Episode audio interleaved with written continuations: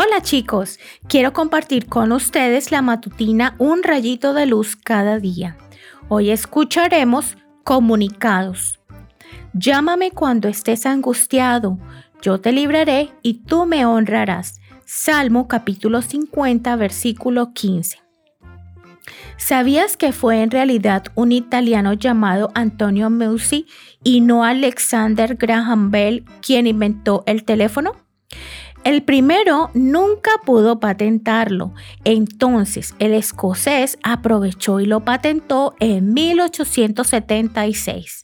Sin embargo, al poco tiempo los derechos de autoría fueron anulados por fraude. Los teléfonos, qué útiles son. Hace 50 años, muy pocas familias tenían uno. Hoy, casi cada miembro de la familia posee el suyo. Hasta el año pasado, mis nietas estaban al otro lado del mundo. Había 11 horas de diferencia. Ellas terminaban el día cuando yo lo comenzaba, pero cuando hablábamos las sentía tan cerca. Me contaban sus aventuras de su tortuga Manuelita, de sus campamentos y clases.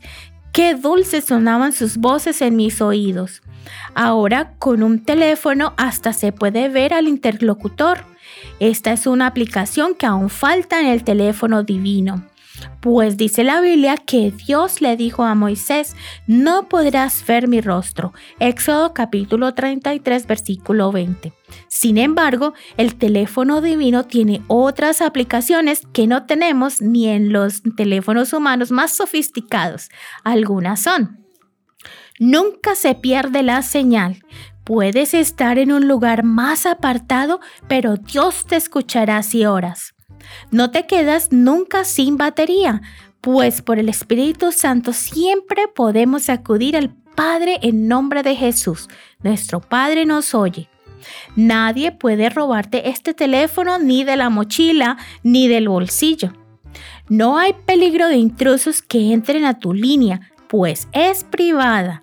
Hay cosas que solo puedes y quieres contarle a tu Padre Dios, cosas que te asustan, avergüenzan y quieres que Él perdone.